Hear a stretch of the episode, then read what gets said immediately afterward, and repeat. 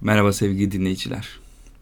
Bugün Cumhuriyetimizin 100. yılı ve biz de bu 100. yıla özel bir içerik yapalım dedik. Atamızın nutkuyla yapmak istiyoruz. Bu vesileyle biz de Cumhuriyetimizi kuran Mustafa Kemal Atatürk'ü daha iyi anlayabilmek için Nutuk kitabını okumanızı tavsiye ediyoruz. Keyifli dinlemeler. Gazi Mustafa Kemal Atatürk'ün 15 Ekim 1927 20 Ekim 1927 tarihleri arasında Cumhuriyet Halk Partisi'nin ikinci kurultayında yaptığı tarihi konuşmadır. Her gün 6'şar saat okunarak 36 saat 30 dakikada tamamlanmıştır. Ordumuzun durumu Genel durumu saptamak için ordu birliklerinin nerelerde ve ne durumda olduklarını açıklamak isterim. Anadolu'da başlıca iki ordu müfettişliği kurulmuştu.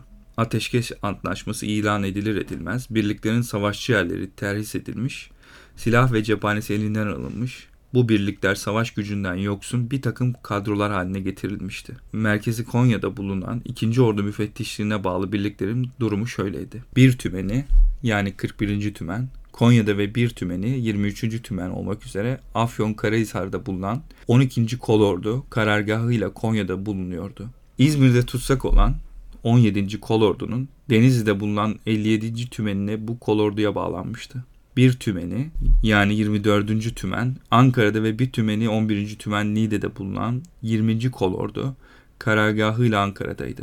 İzmit'te bulunan 1. tümen İstanbul'daki 25. kolorduya bağlanmıştı. İstanbul'da da 10. Kafkas tümeni vardı. Balıkesir ve Bursa bölgesinde bulunan 61. ve 56. tümenler karargahı Bandırma'da bulunan İstanbul'a bağlı 14. kolorduyu oluşturuyordu. Bu kol ordunun komutanı meclisin açılışına kadar rahmetli Yusuf İzzet Paşa'ydı. Üçüncü ordu müfettişliği de müfettişi bendim. Karargahımda Samsun'a çıkmış bulunuyordum.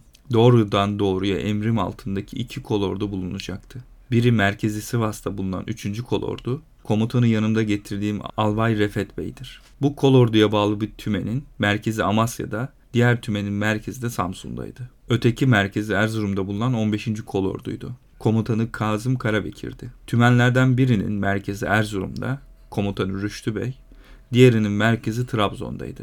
Komutanı Yarbay Halit Bey'di.